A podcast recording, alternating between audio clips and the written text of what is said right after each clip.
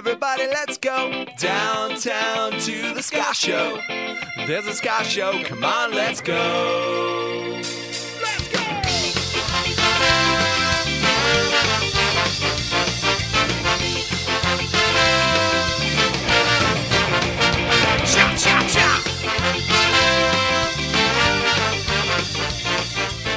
Welcome, everybody, to a long overdue version of the Gwintelligence podcast. I am David Marver of Change the Padres, joined by Padres Jagoff.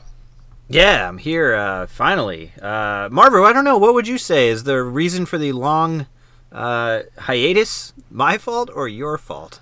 I would say it's mostly my fault, like at least 90% my fault. Um, I have that very expensive I Love You Day coming up, and I've been planning for that. And then I also had my 30th birthday recently, and my parents flew in town, which was awesome, but obviously that takes a precedent over a tanking baseball team podcast. Um, but I'm Yes, glad to be does cer- back. Does certainly sound like that would eat up literally all of your time for the last month. Uh, he ate up a good portion of it. There's also a little bit of laziness in there, and also Uh, there seemed to be a lot stuff. of time to tweet about the Chargers. Yeah, yeah. I mean, the draft was in Philly, so I don't know. You know, if you're not near it, maybe you don't follow it too much. But uh, it was a huge event here, and it was actually a ridiculous success. Um, the city did really well. Unlike when the Pope visited, they expected like millions of people or whatever, and that was not at all what happened. The draft was an incredible success. So I'm also still kind of a football orphan at this point. Um, so I've started to slowly, sort of, follow the Eagles, not as a fan, just as a follower. Um, and I'd still love bagging on the Chargers. Like it's a lot of fun to rip on the Spanos family. So I don't know if I'll ever completely shut up about it. Well, I don't know if you're aware of this, uh, Marver, but uh, out here in San Diego, we don't actually have a uh, football squadron to root for. So uh, I think we're pretty much checked out of talking about uh, football. Yep. Speaking of which, let's switch to baseball. Uh, the month or the season is over a month in, and the Padres have actually played a lot of games over that time. Uh, how do you think the season's going so far? I mean, I keep hearing reports, uh, and it seems to be a common narrative from from the media that, uh, hey, they're playing a lot better than uh, than we thought, but uh, not really. They're they're what do they have like the second or third worst record in baseball right now? Um, they're they're right where we thought they would be. They're really bad. Their pitching is bad. Uh, actually. I don't even know if that's the case. Their pitching's actually not as bad as we thought. Their hitting is very bad.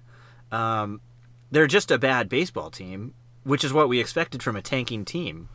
Uh, so, you know, for for the purposes of of acquiring a good draft pick for next year, so we can draft Seth Beer or someone else, uh, I think it's looking good. Yeah, I think it's actually been a great season uh, by you know our standards in terms of not like in terms of uh, for how the Potters normally do. Um, not that being the worst team is any worse than being 76 and 86, but I think in terms of like the long picture, the big picture, things look okay. I mean, it's not perfect, right? Like Renfroe is terrible. Um, even the things that we thought he would be able to do, like hit for power, he's had a little bit less than we would have thought. I think his arm, while it is a rocket, I'm pretty sure it's like a North Korean rocket.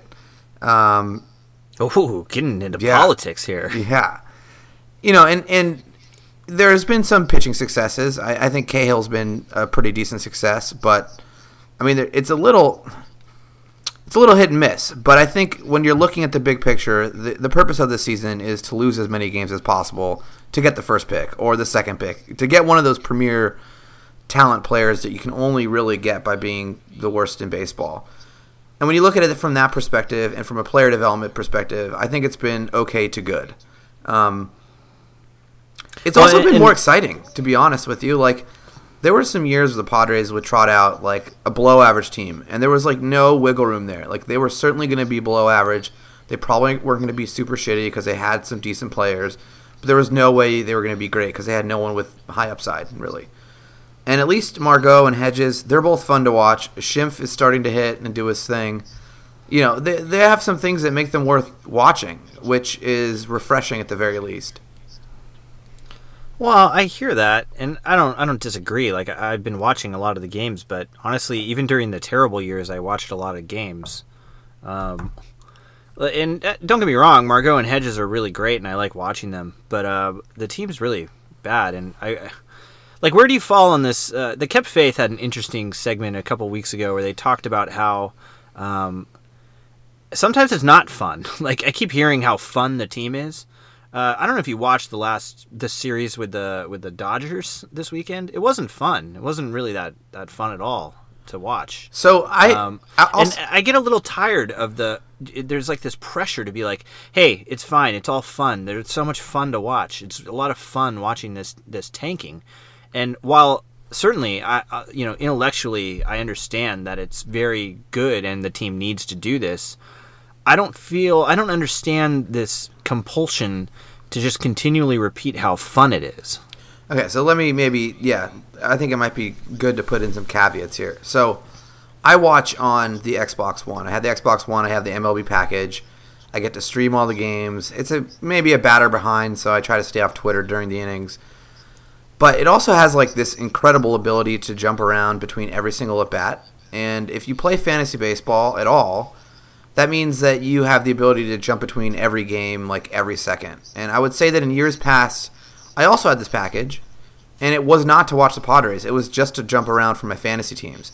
It was to watch, you know, I guess this year it would be watching, you know, James Paxton pitch when it was his turn to pitch, and then watching Mike Trout at bats because I have Mike Trout on one of my teams this year, and whatever. And you can fill in many hours of baseball by having a couple fantasy teams and just watching those players.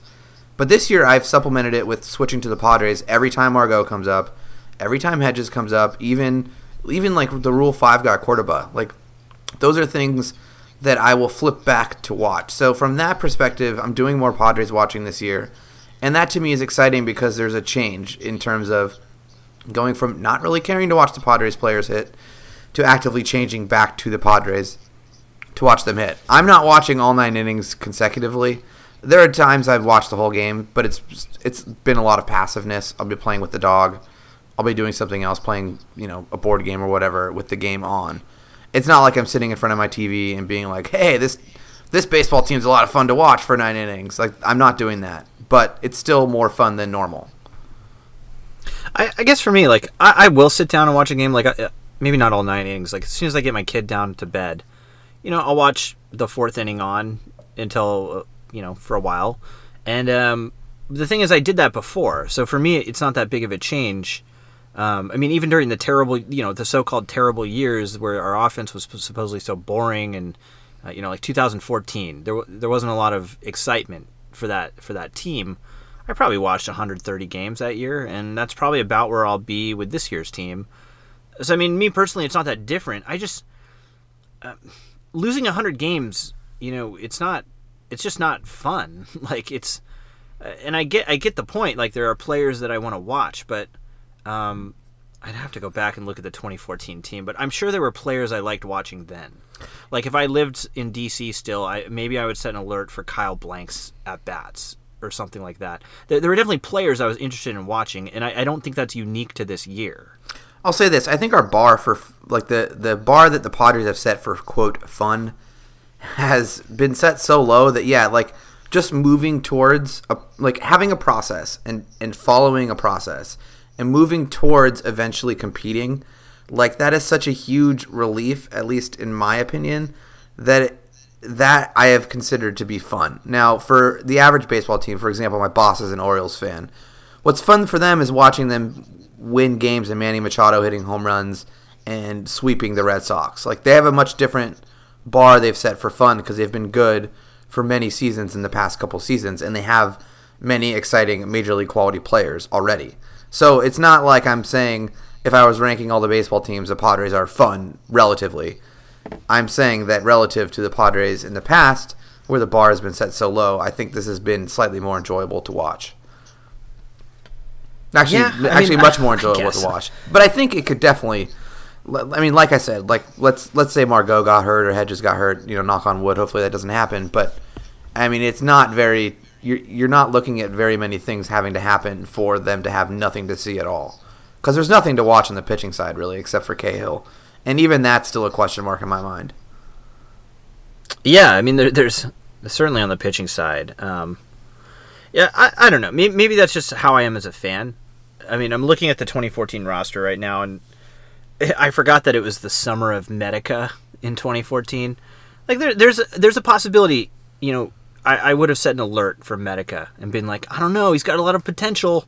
Uh, I'd like to see his at bats and see how he goes. You know, Jake Goebbert. I mean, these are like every year. Uh, I understand they're not on the same caliber on national rankings as Manuel Margot, but um, I, you know, I don't, as a fan, I, I was always able to find something to get excited about. Like that's the whole, in, you know, the whole origin of the entire legend of Jabari Blash was creating a reason to watch the team last year, which uh, I think you and I both knew was going to be a little painful to watch. Yeah, but I think So- the difference is that the guys this year you're doing that for are like actually legitimate prospects, right? Margot and Hedges at the very least.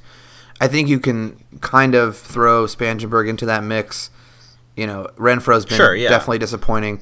I mean, obviously Wil Myers is a very good baseball player, and it looks like he actually might hit his, you know, 80th or 90th projectile this year and be like literally one of the better players in baseball for the next, you know, three four years while he's signed here.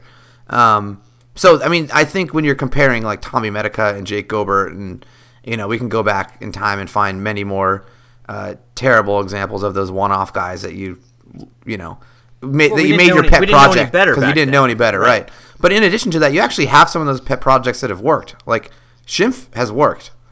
I'm not. Sure, I don't yeah. think anyone can really argue against that at that point, at, or at, at this point. So, I mean, we had one of those pet projects hit, and he's continuing to hit on this team. So, I think if you're making the comparison to 2014, I think you you would probably say this team's more fun to watch. But again, I, it's a relative thing, right? It's the Potters have been so boring for so long, with the exception of like a little bit of fun at the beginning of the 2015 season, that like our bar is so low that uh, it's obviously it's a relative thing. Well, let me add one caveat. As a viewer, uh, viewing a team with a terrible pitching staff can be really difficult sometimes. Like, and I think that I think that we kind of realized that this weekend with that the the four hour plus game. Um, it can be, it can just be really hard to watch terrible pitching in long games. So, Especially if you're going to the game. I could see how it's way worse if you're going to the game. But like I said, Well, I- like I, and I was there for four four plus hours on Thursday. Yeah, the- so for me, it's like- Rockies. for, for me, it's like I can put on the game, you know, go do other stuff I need to do around the house or whatever, you know, play with the dog, go do whatever else I need to do, and and it's not like I'm sitting in my seats bored out of my mind on the third pitching staff or pitching change in the fourth inning because the Padres pitching staff is terrible. Like I can fill that. It's not dead time to me. I can fill that with something else. So. I think there is a fundamental difference between attending and watching this team and just watching at home. Sure, yeah, but, but in the end, I'm, I'm talking about the brand of baseball, and when you've got Clayton Richard giving up five runs in the first two innings, like it, some that creates games that are, I would argue, are are, are not fun to watch. Well, unless you're in our tanking fantasy league, in which case that is the greatest thing ever. Right? Yeah, the Ju- Jhoulys Chacin the uh, on on the road has been the greatest thing, the greatest thing ever for my fantasy team. I I actually have a problem in that league. Uh, I had Kyle Gibson. He's on the Twins. He really sucks. I, I believe he just got sent down. So it's like one of those He got, things. yeah, he where- got sent down yesterday. yeah, one of those things where you're like, oh, this guy's great. He's he's a lock for at least five earned runs next time out. Well, that's the great part of Tank League is you had to we had to weigh uh, you know probability of being released or sent down in, in the equation. Yeah. Okay, so there's a lot Well, of let's other, take a. We're, we're five weeks in, and we were kind of talking about where some how some of the players are doing. We're five weeks in. I think we've got you know at least a somewhat st- significant sample of at bats now. Um, do you want to talk about where we're at with some of these players? Yeah, sure. And I think one of the actual it wasn't by design, but one of the advantages of not having had a podcast and having not written anything, and I plan to change that shortly, by the way. Uh huh. How Although many the- days? We're up the- to sixty-two days or so. The counter's really marker. fun. I'll probably wait till it's 69 and then I'll do, and then I'll post. Um, one of the advantages of that is that we, I didn't make any snap judgments, and I think it's kind of cool too because the team, like the team, is taking the long play. So I'm going to take the long play this year. You're not going to see me writing about how Clayton Richard is our unicorn. Uh, sorry, John Gennaro, for this example here. Um, you know, I, I looked back and I was like, all right, we have so much playing time this year. Just give it to guys that could potentially be useful either in trade or long term, and let's just hope some of these guys develop. And you know, the way I look at it is, Wil Myers has probably had the best season for any Padre. I, I think that's probably not really being disputed compared to what you might expect for him. And then I would say Margot and Hedges have both shown that they are probably long term pieces. I don't think they're slam dunks yet. Margot's cooled off a little bit. Hedges has disappointed me a little bit in terms of uh, contact rate at the plate. Um, but I mean, he looks every bit the part defensively now after a little bit of hiccups at the beginning of the year. His power Well, let's talk about that there. real fast. Yeah. What do you think? I mean, he he's been certainly very good at framing. I know there was a blip um, that was called out by Sac Bunt Dustin with his uh, framing numbers. I think they've kind of uh, returned back to being near the top of the league. He's not throwing runners out. He's throwing out what, like under twenty percent of runners at this point. Is that concerning to you at all? Yeah, and it was not even that the it wasn't even the percentage. It was just like watching those. And I know I'm not a scout, so it's probably just you know some sort of bias or whatever. It just wasn't. You know, you watch Yadier Molina and you hear the comparisons, and then you watch Austin Hedges in similar plays, and it's just not. It doesn't look the same to me. Um, but it's again one of those things where I try not to make snap judgments like that because it's he's going to be our catcher for years, or at least he should be given the opportunity to be. So I'm just going to let those numbers play themselves out. The framing stuff, again, I'm not. That's not necessarily my biggest thing I'm looking for because I do think they're going to go to a robot umpire at some time soon. So I don't actually think that's the one that I'm caring about so much as uh, the the throwing out base runners because I think when the Padres are good again, that's the one that will probably be important. Um, but I think it's still too early to make those big time judgments. I don't have the numbers in front of me, um, but yeah, last time I checked, it was something like I think he had given up like 20 stolen bases and only caught five guys, which is 20 percent. Yeah, so you'd hope that would go well, up. it's kind of telling because there have been games where teams have just run wild on him, and that's kind of like the ultimate disrespect for you know a so-called defensive stud catcher. Is it running wild on the So is it running wild on the catcher though, or running wild on the pitcher? I mean, that's one of those know. things Yeah, that's tough that's to a fair question. Because it's not like I mean I haven't seen any guys on our team have a great pickoff move this year. It might also be maybe that Austin Hedges is a little bit more predictable in the pitches he calls, so they know when to run. It might not even be that the the other thing. Like I said, there's what? How many games have they played? Like thirty. There's like 200 innings of him catching. I mean that's not nearly enough, I think, to make a definitive judgment like that. So I'm still going to trust what the scouts say about it. I mean, the good news with him is that the power looks like it's there. I mean, he has like seven home runs now.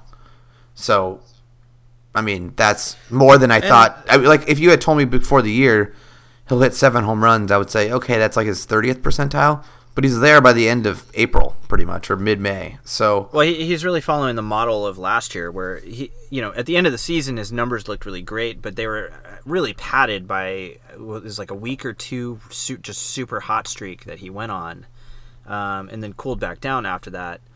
It seems like he's kind of following that model this year with that super hot week that he had, and he's certainly cooled off since then.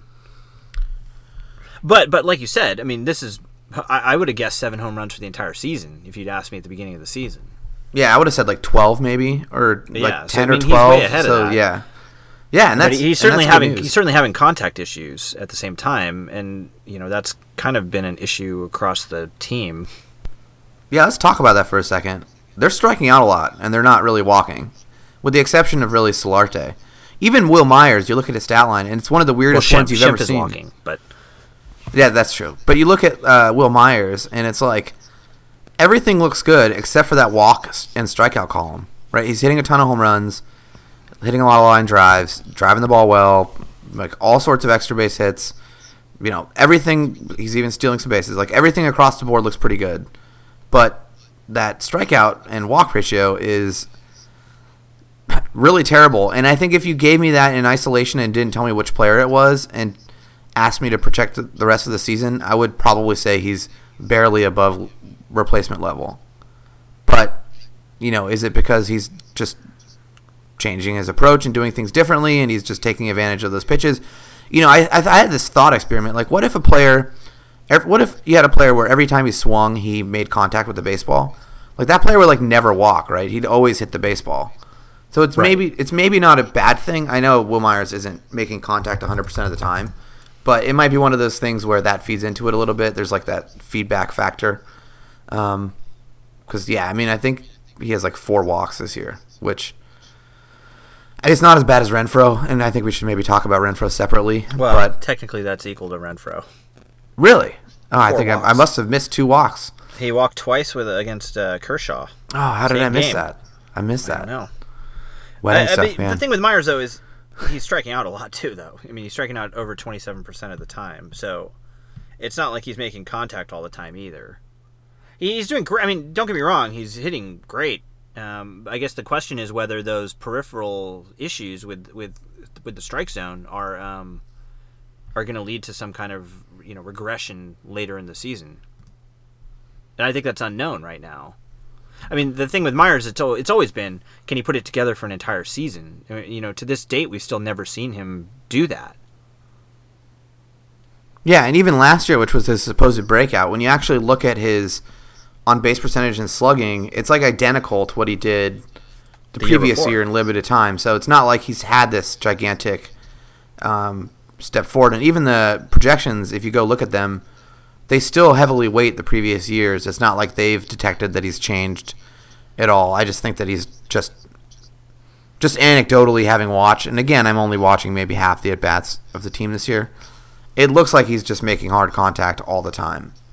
Um, Yeah, I, I've noticed that too. Um, I guess the other issue with him is a lot of his value last year came from the unexpected, you know, 28 stolen bases he had, and he's not running this year. Um, I don't know if that's, uh, you know, a managerial decision or a Wil Myers decision, but he's definitely not adding that extra, you know, that which in, in the end is really just bonus value, but that bonus value hasn't been there this year. Yeah, but there's still been some times where, like, I know that there was a time where he scored in like a pop up to like third base, right? There, there was like a series of at bats where he he got like a single, I think, using his speed, and then he moved to second on something, or he went first to third on a single, I think, which most guys wouldn't have, and then I believe he scored on like a foul ground pop up to third base, like tagged up on it and scored. So I think his base running is still pretty good, especially given the fact that he plays first base. I would say he's probably one of the better running third basemen. But yeah, the stolen base total is not there for whatever Right. reason.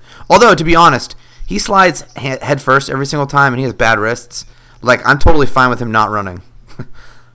Honestly, I am. Like I don't think it's especially in a year like this where it just doesn't matter. Like the results don't matter really. Like why would you do that? And if you're him, I mean, he already has a contract, so it's not like he has to go, you know, win arbitration hearings anymore with the stolen base totals. Like I think it could be a an actual strategic si- decision by the team. I'm not saying that is what they're doing, but it could be. Um, so we'll see. Schimpf, I think we're all happy with Schimpf so far. He's a I mean, lot he's of fun to watch. he's, he's on pace to hit like 40 home runs this year, he's, he's which is what he was on pace for last year. he, he's a great drinking game in a batter, right? Like it's like someone picks home run, someone picks strikeout, and someone picks walk, and like you are correct, like Right. or everyone drinks when it's something besides that. Um, I mean, I've long said that I love three true outcome hitters. I mean, I always wanted Carlos Pena. I love Jabari Blash. He reminds me of Carlos Pena. Like if you go look at Carlos Pena's old stat lines, he had some years with the Devil Rays when I think they were still the Devil Rays back then, where he hit. I'm just gonna pull it up so I don't. Uh, yeah, for, you know, strangely Miss. enough, I thought the same thing yesterday and pulled up Carlos Pena's stats yesterday. Uh, Yeah, he had a year. his so here's- one year he had like 3.8 WAR, I think. Yeah, he had 247 that year, but he had a year in uh, 2010 where he hit 196, but was still uh, a full win above replacement. He had another year where he hit 225 and was two and a half wins above replacement. Um, Oh, I forgot his six And- WAR year, his uh, 46 home run year in 2007. Yeah, but you have to remember that his defensive statistics are really, really negative. I think Schimpf is slightly better, so he gets that to buoy him. But it just goes to show that you can have, you know, a pretty good season even if, um, you know, your numbers that people like to memorize, like your batting average, aren't necessarily good. So let's say he continues this, you know, and really we have no reason to doubt at this point. At this point, any doubts I had about his ability to continue uh, what he did last year, I think are pretty much gone for me. Um, so then the question becomes, how long is he going to be here for? Yeah. Um, And, and one part of that is that you know, we talked a whole bunch about everyone talked about Asuaje, you know, being part of the future, and Asuaje is really doing poorly in AAA this year. Um, so it kind of clears up the log, the you know, the perceived logjam that we had in the infield. I I mean, I guess there's the Spangenberg issue, but um, You know where Schimpf should end up, uh, and and this would be hilarious, is if Colorado ends up making a playoff push, somehow getting him in their lineup. I know they have Arenado at third base, so it wouldn't be there. well, But- second could play second. That'd Yeah. be great. He, he's Trevor Story, but older. I mean, it's hard to like if you were like making a player on a video game and you were the Rockies, you would create a player like this. Like all he does is hit fly balls, like hard, Yeah. and walk. Hey, remember remember that time last year where we had the Rockies uh, blogger on, and we uh, there was all that crazy talk about how the Rockies were going to be good in not in the not too distant future. Yeah, Remember how it was our podcast that did that? it it was our podcast that did that. Yeah, I mean they Weird. I don't know how much exactly I believe, you know, their early season results, um, if that's going to continue. But anytime you have one of the best players in baseball like Nolan Arenado, if you get even average players around a player like that, all of a sudden you're an 86, 87 win team, right? So I I can see how if you look at the run differential, they're really not supposed to be winning 20 games and losing 12. under the leadership of Bud Black, though. All right, let's expect- let's not no, let's not let's not do that. But yeah, I mean, I I think especially you know I don't think the division's been very good this year at all. The Giants suck. They totally suck. They totally suck. So there's been a window of opportunity here that's kind of open for them, especially if the Dodgers uh, really don't start you know picking it up soon, um, where they can sort of pad a lead, and then you might see them get in a buy mode. And I think Schimpf is one of those guys who might be able to provide them immediate value this year and not have too high of an asking price. right. And I think if you're the Padres, that's the type of move you want to make because you're looking at the Rockies. Like if you look at the the window coming up soon where the Padres might be good again, I think the Rockies are one of those teams that will be a competitor in that window, and you want to rob them of any talent you can for that window now, if you can. So people, I can't wait to hear people complaining about trading him within the division. I know, but this is one of those things where like I, I'm totally all for it because it's it makes sense in the context of your long term vision. Um, it also might, you know, if we do that, it might inspire the Dodgers to make another rash decision, right? Like it's it's like it becomes an arms race. So I'm I'm almost kind of rooting for that at this point because I don't think Schimpf. I mean, he's 29. Like I I can't picture him. I can't picture him being a plus player in 2019, 2020 without playing a position that would be like DH. Like I just can't really see that. hypothetically, would wouldn't you be ecstatic? Like they've got Brendan Rodgers as their number one prospect in the minors. Wouldn't you be ecstatic if they could get Trevor Story for him? Well, it probably course. wouldn't be one for one, but you know, maybe give him Cahill as part of it or something. Even one of our like, uh, just somehow get Trevor Story as our shortstop. I mean, he's off to a terrible start this year too. Not I mean, power wise though. he- He's Schimpf. He's Schimpf, but at shortstop. I don't know about his walks. I don't know if he's getting on base, but he's definitely hitting home runs. He is walking a lot, actually. Um, I have him on a fantasy team. It's been frustrating because he's hitting like 150. Because he's striking out. Like, I mean, yeah, no, no, he he sort of is Schimpf at shortstop, but I don't know if that power. I don't know if that power would translate at Petco the same way that Schimpf does. Because Schimpf is just. Well, it may not. I know- but he plays shortstop. I know Story hits fly balls, and like the closest comparison in terms of fly ball rate for Schimpf is Trevor Story, I believe. But I think the degrees are just a little bit different. I, I'm not sure I would. Don't get me wrong, I'll be ecstatic. He's 24, he plays shortstop at the major league level. He has some track record. He's not Luis Sardinius. He's not Luis Sardinas. He's not Erick Aybar. Um, you know, I think that would be I, I more than a fair. Like, like if, if the Padres could somehow get over like the I don't want to trade to people within the division. Like, I, I do think Colorado is a logical landing spot for someone like Schimpf. Yeah, no, I really do. Especially because also, you know, another thing is Carlos Gonzalez is playing terribly.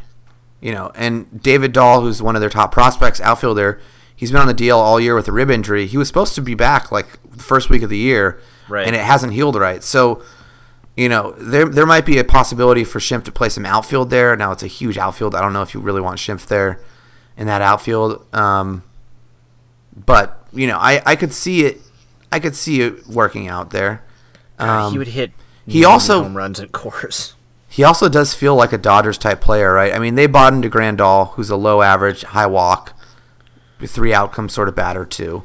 Um, not to the same degree. is kind of injured.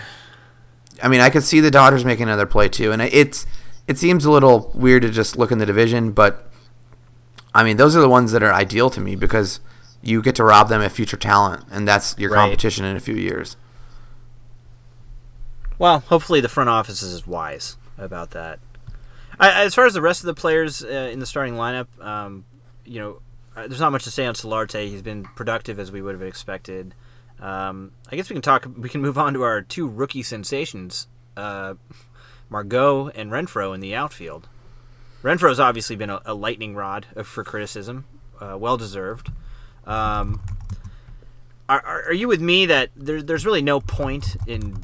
I, I've seen some people say like you got to send him down so he can get his confidence back and get his No. swing back, but there's nothing to gain from that. I mean, he's already mastered AAA. Sending him down to a, a hitter's paradise isn't going to improve his, you know, selectivity at the plate. Yeah, so I would say a couple things. One, there's nothing to gain by doing that because either way, if so, let's say you keep Hunter Renfroe at the major league level and he starts to hit well, great. You know he's supposed to be one of our cornerstones going forward. That's great news if he does that.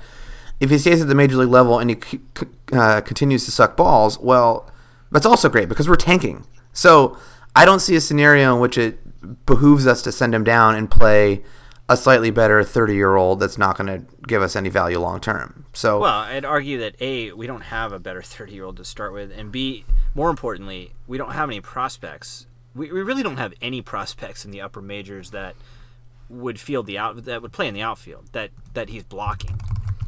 Or at least none whose like timers you want to start yet, right? Uh, Because I think Franchy, well, I think Franchy Cordero could play. You know, I, like I don't know. I, I think we're putting a little too much emphasis on timers for uh, marginal to average players. That uh, it really doesn't. It's really not going to matter in the long run. I understand timers for Kris Bryant or, or even Manuel Margot, even though AJ doesn't see it. Uh, uh, Franchy Cordero, like, uh, he's not going to make ten million dollars out of arbitration, fifteen million dollars. Like, I'm, I'm not really that worried. I'm I'm not saying that he's going to either. Like obviously with Kris Bryant, there's like a certainty you definitely want to hold on to that year. But I think if you had that, if you have the philosophy that you want to maximize it for all the players, eventually one of those one or two percent chance players is going to yield you that ten million dollars benefit. So there's really no reason not to, especially because you're just. I mean, it's not like any of the guys in AAA are burning it up like you're like you said.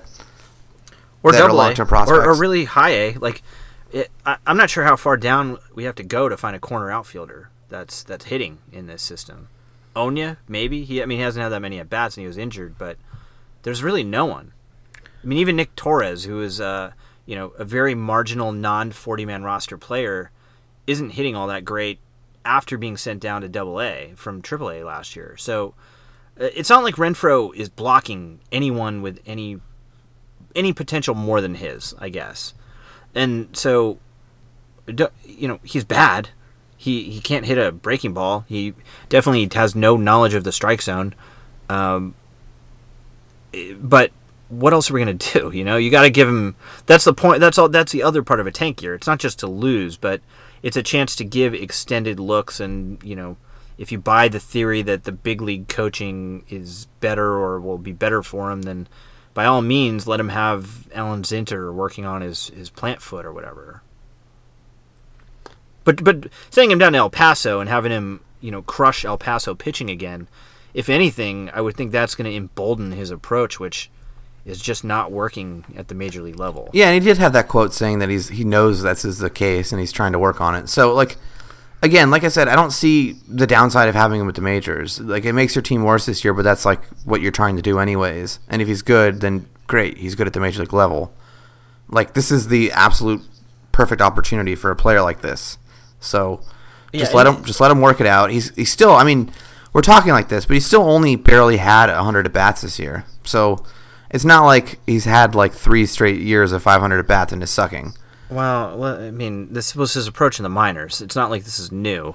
I'm not saying it's new either. I mean, In scouts fact, this have is said something this we've talked about for, a while. Like, I mean, we've talked about it for years. So, yeah, It's yeah, this isn't coming out of the blue. This is the Hunter Renfroe we all expected. I mean, maybe not this bad, but and, and at some point he's the kind of hitter where he's going to go on a real hot streak, like a, like a Hedges hot streak a couple weeks ago, and then everyone's going to be like, "Oh wow, Hunter really figured it out," and then there's going to be a GIF online of uh, of how he changed his plant foot, and then like uh, AJ Cassavell and Dennis Lin are going to write competing uh, columns about uh, how Alan Zinter fixed him. And then after that week, he's going to go back to, to not walking and striking out all the time, and then everyone will forget about that week. I can already odd- imagine. Uh, this, this is an oddly specific scenario, but I absolutely, I, this is, we had the Mike D conspiracy theory, and we'll get to that maybe in a little bit. But this is like the new level of uh, prediction that I can totally get behind. And I- we, we've just seen the cycle so many times. I Like, know. Like Erick Aybar will have a good game, and then Cassavell will write some fluff piece to fill to fill uh, you know page space on Padres.com. It's just it's just the site, and then then the, then someone will interview Alan Zinter, who will say like, "Yeah, I noticed he was not holding his hands high enough, and uh, we made this small adjustment." It it goes back to that time. Remember when Cameron Maybin was on the team and he kind of sucked, and then he hit this one home run, just crushed one home run. Uh, I want to say it was in like Tampa Bay or something. And then Fangraphs the next day had a thing about how they fixed his uh, his like step into his his uh, leg kick, and that would fix everything. And then uh, then he just went back to being uh, like mediocre Cameron Maybin after that. Yeah, I mean, That's just how the media. That's just how the, I- the media covers stuff. I can totally see this happening. By the way, I think that there's like a, a double digit percentage chance that what you just described will happen. It's just a matter of when. Yeah. June, July. I mean, he is going to go on a hot streak. He's that kind of hitter. Uh, if it's, if it's not June, July, it'll definitely be September because he's shown he can hit uh, AAA caliber, you know, September call up pitching. It'll be that time of It'll the year like when Kyle we play Blanks. like it'll be it, it'll be that time of the year when we play like uh, Milwaukee and then like um, like Philly and you know just the absolute worst teams in a row. So he really is just facing like it just lines up that he faces like three bottom of the rotation starters in a row and hits like five home runs. It'll be Right. like one of those sort of things. Exactly. It'll be like that year Kyle Blanks hit 10 home runs in September, and then the next, the Padres didn't do anything in the offseason because they're like, well, we're just going to start Blanks at first base. And, uh, you know, if you if you extrapolate his September, he could hit 40 home runs in a year. And then that's how it'll be with Renfroe, except it'll be like that every year from here on out. Mark it down. Yeah, I'm marking it down. Um, another player who's been really disappointing. In fact, I could even say that he's been considerably more disappointing is Travis Jankowski. Um, I know that he's hasn't been playing and he's been hurt, but even before he was hurt, he was bad, uh, like really bad, like depressingly Real bad. real bad, yeah. Yeah, Well, he can still field. He's always got that going for him. yeah, uh, but he also had one extra base hit in like 60 plate appearances. Well, what did you expect from him? Like he's he, he was he's a slap hitter. He's never going to hit a bunch of. I was hoping for a little bit of gap power. I mean, sometimes those guys develop. Yeah, sometimes. Sometimes they're just Luis Durango. Also, the biggest thing for him is actually the strikeout rate. Because in the minor leagues, he didn't strike out very much at all, and at the major league level, he struck out 27% of the time so far. It's one of those cases where uh, you don't get to look at the, the, the PITCHf/x data in the minor leagues. So he's only facing a 95 mile per hour fastball with control. You know, with where from a pitcher who also has like a decent breaking pitch. He's only facing that t- sort of guy like three percent of the time, and then he reaches the majors and he's facing it 50% of the time and you know you don't get you don't get to look at that three percent of the time in the data, right? You get to look at all of the data in the minor leagues. So I think that's one of those things where, like, when I'm looking at, for example, Luis Urias, I only pay attention to his stats, and I know they're phenomenal, and I'm really excited about him. But honestly, I'm always just looking. Okay, who are they facing today? Is this a pitcher or prospect? No, I'm going to completely ignore all the stats today. I don't care what he does against this pitcher because he's not going to face a guy in the major leagues like that. Um, and I think Jankowski is like one of those um, players you have to really. He's Well, a. Uh, let's, let's be honest. Like, d- did you think he was going to be like a piece of the future? I Like thought there was. I thought there was a chance. Yeah, I thought there was. I thought there was a chance he'd be an elite defending outfielder who had a low strikeout rate or low-ish, maybe 15% or below based on his minor league history. Drew some walks, and although he didn't have much power, you know, you draw walks at the major league level and play good defense, you are a good player. Plus stealing bases, obviously. that that makes him a placeholder for the next competing team. Like that's not a that's not what you need on the play. You don't need that in left field for a playoff team. I mean, that's Kenny Lofton. He's not Kenny Lofton. I know he's not, but I think Lofton that there was won, a small Kenny chance. Lofton that won he- bat, Kenny Lofton won batting titles. Kenny Right. Lofton's a Hall of Fame caliber outfielder. Like I know Jankowski that. was never going to be contending for a batting title like Kenny Lofton. they had pretty similar Like- minor like league metrics, man. Yeah, if you go back ma- in time. Ugh, I doubt it. I'll have to check this, but I strongly doubt it. I'm not saying he was going to be Kenny Lofton. I'm just saying the type of player I described. Really good outfield, you know, great defensive outfielder, draws some walks, runs the base as well, Sucky. has medium strikeout rate, doesn't hit for a lot of power. That's Kenny Lofton. And those players have a lot of value when they actually hit. I'm not saying the odds of him hitting were really good, but you know, I'm just saying that's the type I mean, of player he was. and Kenny Lofton, hit, Kenny Lofton hit 300 five years in a row. No, I know at the major league level after he got there and was, you know, playing all the time, but No, leading he up to that point. I mean, his first full year he hit 285, and then he followed that with five straight years of 300. Like he's, they're they're totally different. Like I, I understand Jankowski's fast and he's a good fielder, but uh, Lofton was a lot different of a player. Like I'm trying to think of a better one, a better comp. I- But he, so this was why I used him as like a possible ceiling for him is that Kenny Lofton was similar. He was not drafted super high, not thought of as an extremely great prospect, and put together a couple decent years in the minor leagues, made it to the major league level, had a extremely terrible cup of coffee, got sent down, struck out a bunch, didn't do anything that he did in the minor leagues at the major league level, came back into the major league level, and did exactly what I said I thought Jankowski could maybe do. And I, again, this is a maybe best case scenario. Someone who plays lead outfield defense, draws some walks, doesn't strike out a lot, and runs the bases. And that's literally what he did. Now he ended up doing it at the 99th percentile for his career, obviously. I just thought it was a possible career path for him if everything worked, right? And at this point, it's like not even a possibility at all. Jesus, Kenny Lofton, this is from from his very first full season had 5.8 WAR, seven, 6.6. He had a 5.2, 5.6.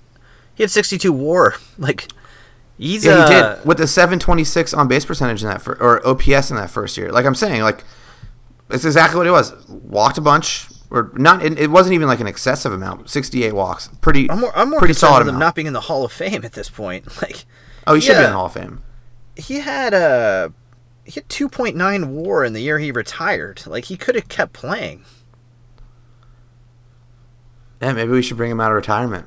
Tank some more. Yeah, we should. Uh, Margot, I, th- I think we can say we're generally happy with him. He really has tailed off though since that hot couple weeks, and I don't know if that's a case of adjustment of of the league. Um, he's still he doesn't really walk either, and I think that begs a larger question organizationally if if that's what the team is teaching. Because if you take a look at some of the minor leaguers, pretty much every one of our top prospects, other than Urias, uh, positional prospects, have that profile of just striking out a ton. Uh, you know, Tatis is over thirty percent right now. Uh, you know, Guerra is like close to forty percent. Gettys is close to, is I think, over forty percent right now. Um, just our, our hitting prospects are striking out a lot. Um, I think with Margot though, he's not striking out all that much though. I don't know if that's Mar- a yeah, fair example I'll have to, I'll, yeah, I'll have to check that. Yeah, um, Maybe a little bit more than you'd like, but I he's think certainly not walking though.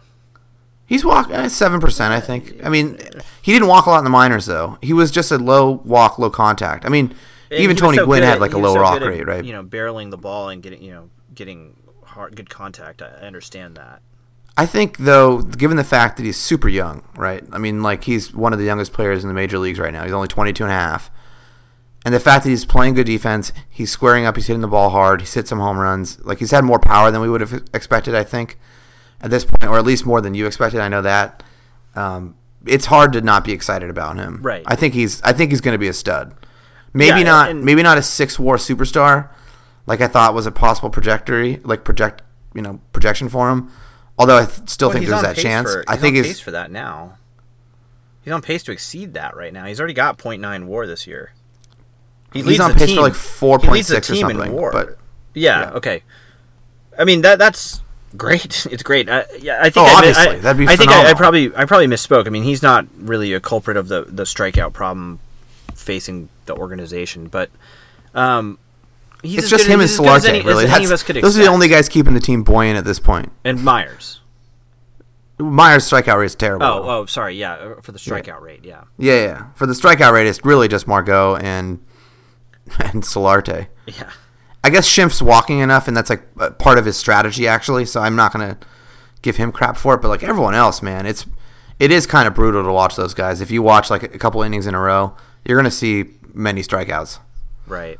And Margot's really exciting. Don't get me wrong. I, I do think the comp that I'd heard before the season of maybe like Denard Span is kind of how I see him, and that's good and it's really valuable. I don't know if it's necessarily like superstar in the league, but it's definitely going to be at least locally like star caliber, which is nice.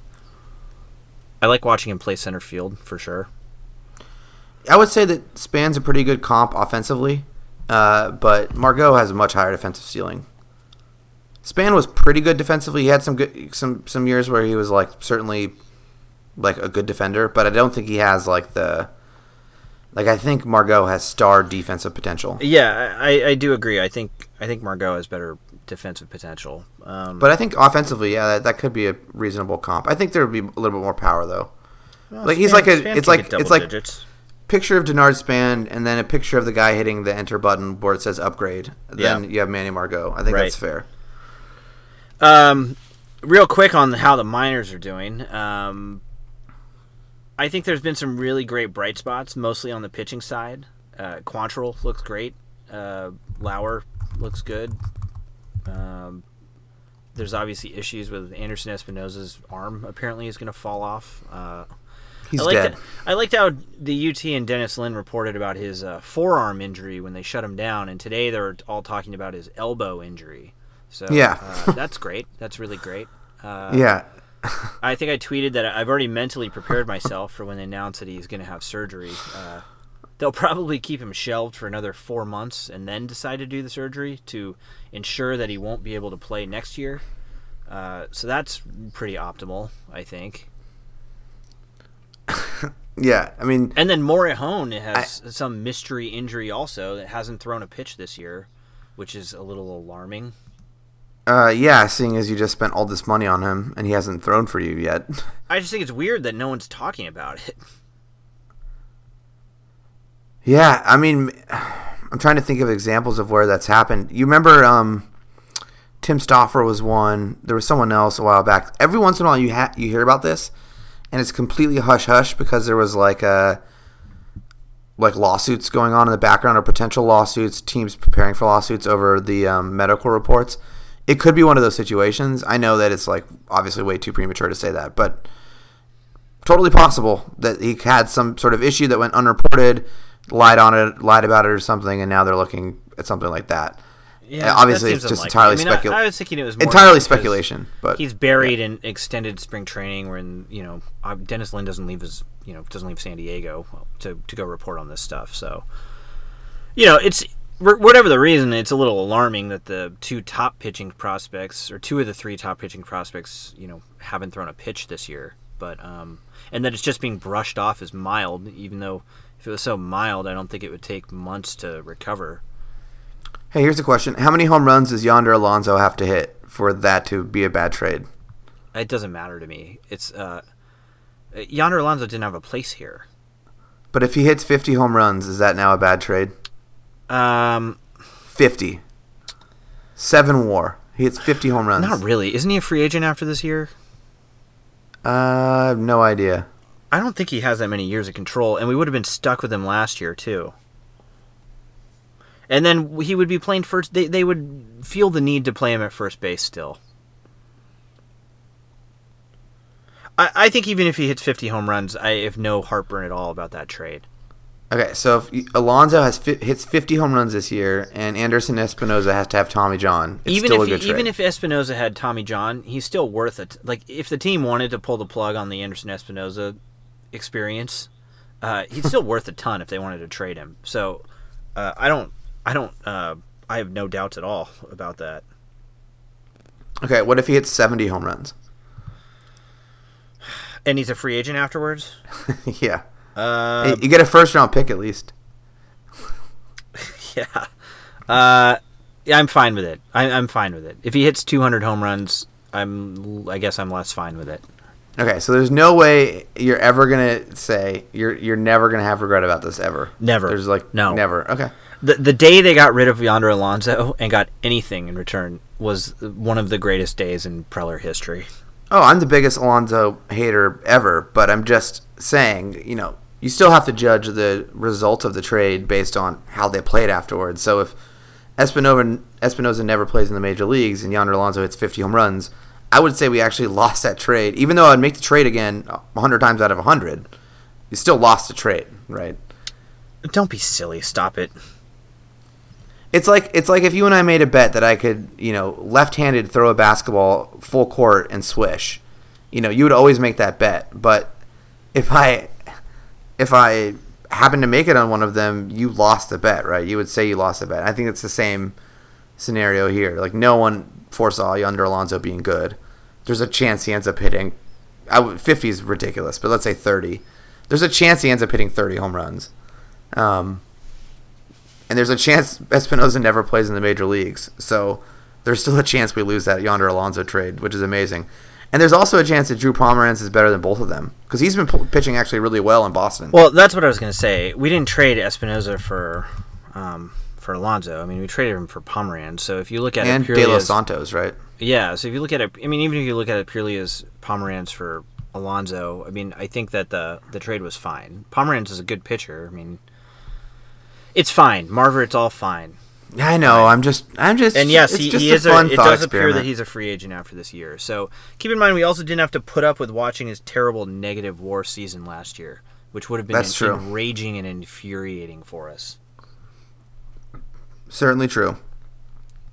Uh, I I will have the pleasure. I'm going through in the next couple weeks. I'll be at the Lake Elsinore Storm games quite a few times, so I'm hoping that I'll catch a Quantrill start at the least, maybe a Lauer start. So hopefully we'll have some some fresh content, uh, fresh fresh videos and stuff of them pitching. Maybe a lot of Javi Guerra striking out uh, videos as well. So stay tuned. Yeah, that'll be fun. I, I want to see him. I'm gonna actually gonna be in town next week. I was thinking of looking at uh, the schedule and what was I'll going be at the on. game on Sunday. I will probably be driving back from a bachelor party, but we'll see. Um, let's see. I think we've covered where the team is at. Do we want to briefly discuss the uh, Mike D saga? Maybe I guess this will really be closing out the saga here on I, Intelligence. I think it's I think it's absolutely hilarious that a conspiracy theory I threw out there in an article and then on the podcast here about it just being a gigantic balloon to go to intercom is freaking true. I just cannot get over that. I think it's hilarious. I honestly think it's hilarious and good for him too. By the way, yeah, good for um, him. I mean, he's really proven that you can fail upwards just amazingly, just an amazing trajectory. it really is pretty incredible to be honest. My favorite part is in uh, like the articles about it. I think Jeff Sanders for the UT wrote one where he's like, uh, he finishes the article as uh, Mike D and the Padres separated in uh, October of 2016. Uh, neither has provided comment, and then ends it as if they need comment to uh, to, to like report what the story is. Yeah, Which we'll never Uh, get. The only person I have any confidence in the entire media landscape of San Diego to maybe ever talk about it's like Jeff Dotseth, but even then, I don't think we'll ever hear about it. No, I don't think so either. I did take pride in the fact that uh, Gaslamp Ball wrote up the the Mike D departure or Mike D uh, hiring at Intercom and referenced that we were the only we're really the only uh, provider of any information related to the firing that exists. Yeah, pretty remarkable. By, by the way, uh, I did text message Mike D on multiple occasions asking for comment, and uh, was told that he could not comment on it. So I did. I, I tried. after he got hired? No, no, no. I was planning on texting him actually this week and just being like, "Where are you docking the Jimmy D?" But then I was like, "No, I can do better than that." So I haven't. Well, what are you I haven't reached for? out at all. Can't he come he's on- actually. can't he I'm pretty sure he's actually from now? Lancaster. I'm pretty sure he's actually from Lancaster, Pennsylvania, which is like Amish country, 40 minutes from where I live. Right. I- I, he went to Franklin and Marshall, so I'm pretty sure. I, I'm pretty sure he's from there also. yeah, he might actually live out here still. So. Um, well, no, he lived in Rancho Santa Fe. He's on the. He's moving out there though this summer. Yeah. That Yeah, yeah. You guys can So- hang. Can you can you do Can you get him on the pod? Oh, I- man, I've given up that dream long ago. Yeah, but now he's a, a communications executive.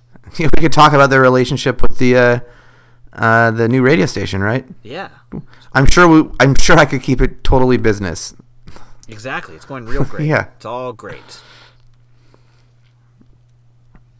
Well, I think we covered uh, where we're at. Hopefully, we won't have another month or so with no podcast.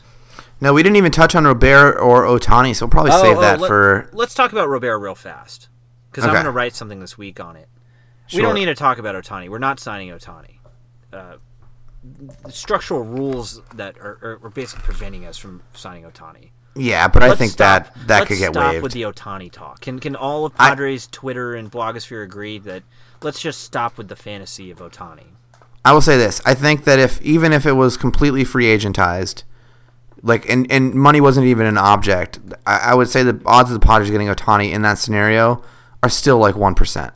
So now you have to get over the rules hurdle. I think they might end up changing the rules for him. I know they said they wouldn't, but I don't believe anything they The say until is, it's like, actually we're done. not winning a bidding war for him. Let's be honest, and, and this kind of ties into the Robert thing. Or is it Robert? Is it Robert? I'm not sure. Luis, It's it's Bob, Bob, Louis Uh, Bob. Yeah, Louis Bob. Um, it, it was already. re- the- The thing is, you can tell some things from the way Dennis Lin reports things because they clearly come from the front office. And he made a clear point to point out that the Padres are nearly tapped out on what they're willing to spend on international spending.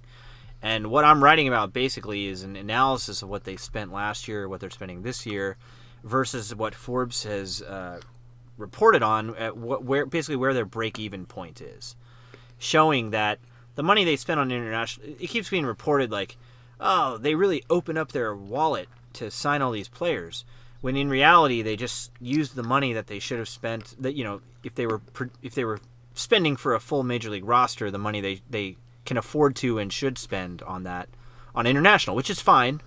At least they're spending it. It's very un-Mooradish of them. But um, they're they're going to pocket a ton of money in the next year and maybe the year after that that easily could be diverted into signing someone like uh, Louis Bob. So uh, they have to do it, right? Like uh, they're, they're, they it's like they're, they're on a cross country trip and they've driven to Phoenix and then they decided to just stop.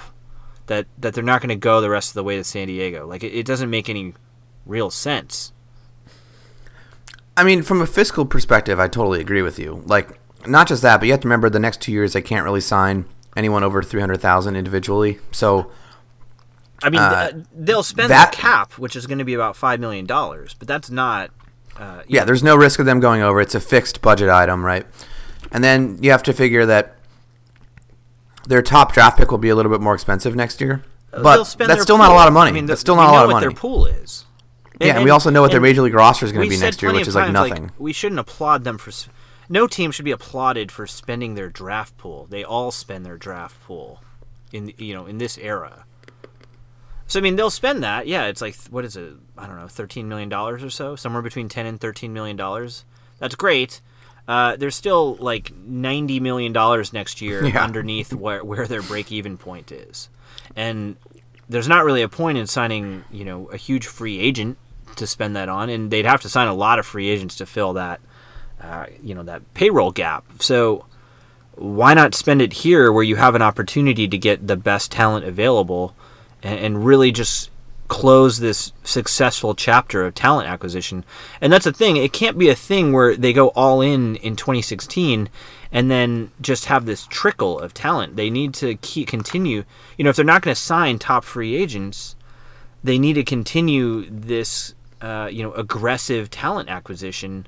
And to me, it's just um, it would be very disappointing if they um, don't if they lose out on on a player like this because they weren't willing to spend the money. Well, no, dude, It's- they'll, they'll just sign Manny Machado. Ugh, sure, yeah, they're gonna do that. They're gonna get Bryce Harper too. Uh, yeah, it's gonna be both sweet. of them. Yeah. no, I mean, I, I, I obviously don't disagree. Like, there's going to be a lot of money off the books next year, not just in terms of who they don't have on their active roster, which are expensive players. They don't have those, but also some of the guys are paying that are on other rosters this year, they will not have to pay next year. So. The only thing I would say is if you don't actually like, I mean, you have to have your scouts say that he's worth that money, right? If it's one of those things where they come back and Robert's going to cost or Louis Bob's going to cost twenty bucks or twenty million, and you only value them at five million, well, then I don't think you do it, and you try to spend that money some some other way. Well, it depends on how you look at it. If you purely look at There should be no lack of money. it? There should be no lack of money, but they still need to be smart with that money. Right, but That's why I'm it was troubling that Dennis Lin was reporting the way he was. That it wasn't the talent; it was that Padres maybe tapped out on what they can spend on international. That to me is troubling. But they just got that new big radio deal. I know they should be flush with cash. cut their overhead, like they cut their pregame and postgame in half. All the money's just flowing in. Portello's about to be off the books. Oh, thank Christ. So yeah, that that deadline is coming up uh, in a couple weeks. So um, I think I do think it'll be interesting to see if, if they, you know, close out the successful chapter of of building the system. I will say though, the early results of AJ scouting have been pretty good.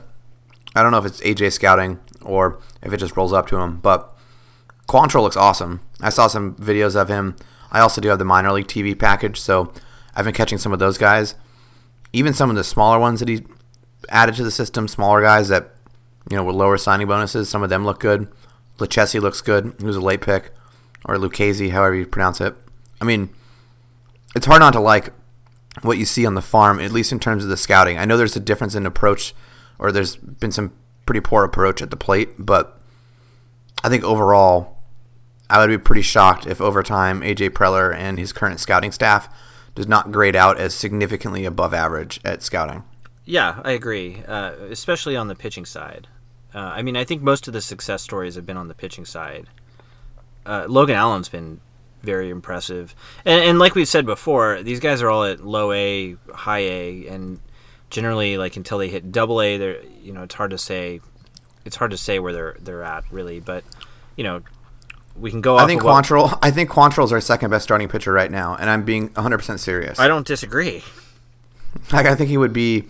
I think the way Cahill's throwing right now, he would probably statistically be better. But the way pitchers work in the minors, like you just see them flash through the minor leagues once they're good. And I think there's a potential that Cal Quantrill is up next year. Sure. Like yeah. an I up mean, the, the fairly only thing holding on. him back right now is you know Innings. health of his arm and innings.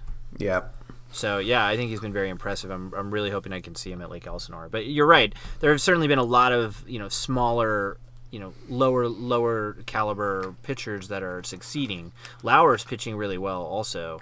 Um, it's really the positional side that's had issues. Um, and some of that's age and, and the level they're at. I mean, Tatis and Potts are, are not looking particularly impressive. Um, pretty much no one in the lineup at Lake Elsinore looks good. Uh, you've pointed out Franmil Reyes, I think, on Twitter, and he, maybe he's like a small bright spot, but you really have to stretch to start projecting him into like a major league lineup at this point. So at least we got those pitchers. Yeah, and Franmil's actually dropped off a little bit this year to start the year. Uh, he had a like a really good couple first weeks, but trailing off. Yeah, uh, I mean, Double A, you know, Urias has obviously been a bright spot, and I, I'm starting to wonder if we won't see him this year. You know, an injury here or there, and maybe he'll pop into the major leagues. I mean, he's I, I can't imagine he leapfrogs the Asuaje though. A Asuaje's playing like trash though. Yeah, I mean, but- he, I think we built up Asuaje, you know, potential utility man a little much last year. I still think he's a uh, an improved version of Alexi Amarista. I don't know how improved, Impossible. but I think he will be. impossible over the little ninja. Bite your tongue, Marver. How is Amarista If playing, If that was in way? tweet form, that would have been a terrible Marver tweet of the week. oh, I can put that on Twitter. I stand by that one. Uh, I'm not sure how Alexi's doing. I know he was looking Terrible. He was looking awfully Terrible. He was looking very adorable last week when I saw him at Petco Park. 30 plate appearances. In those 30 plate appearances, he has seven strikeouts and one walk. And wait for it. Ooh, three extra base hits. On the plus Total side, 0.0 he WAR. has been worth uh, positive WAR this year, which is very oh, no, no, sorry, sorry, neutral, neutral WAR, which is better, which is better than he was here. It was better than his career. Yeah. and again, it's hard to stress the adorableness factor. He's OPSing uh, over 800. Is that right? Yeah, in Coors Field, over 30 plate appearances. Don't sell him short. He's great. He's God already sold him short, Marver. I love the fact that he cost the Rockies a run which pushed the game to extra innings against the Padres because he was playing shortstop on Bud Black te- Bud Black's team. I don't feel like we celebrated that moment in Padres history enough. You know, this is enough Alexi Amarista ridicule on my own podcast. Uh, All right, I'll save it for the next one. yeah. I'll have to ration it out. Yeah. Hey, another great hour of content here on the Gwynntelligence podcast after a long hiatus. Yeah, we're, we're going to do this more often. I have uh, some things that are opening up. So Oh, you mean you're going to actually write things? Are you going to be Yes. able to do the uh, this week in Padres Twitter at some point ever? Oh, I'll, gi- I'll give that a whirl. Yeah, I will. Does that mean you're doing it this week? Uh, I had to figure out what I'm calling it because I, I can't give out a Jaggy, obviously. You can. Um, that's fine. I'll nominate it. I already have one saved that I think might be a contender for this week. okay. I'll do that part. You just do the other part. It's actually kind of time consuming to produce the this week in Twitter. But uh, I have gotten a lot of good feedback from the readers. Uh, I ran into Bobby Cressy at the game last week, and he uh, he told me how how pleasurable it is to read that column each week. So we'll keep it up. Yep. And until next time, go Padres. Go Padres.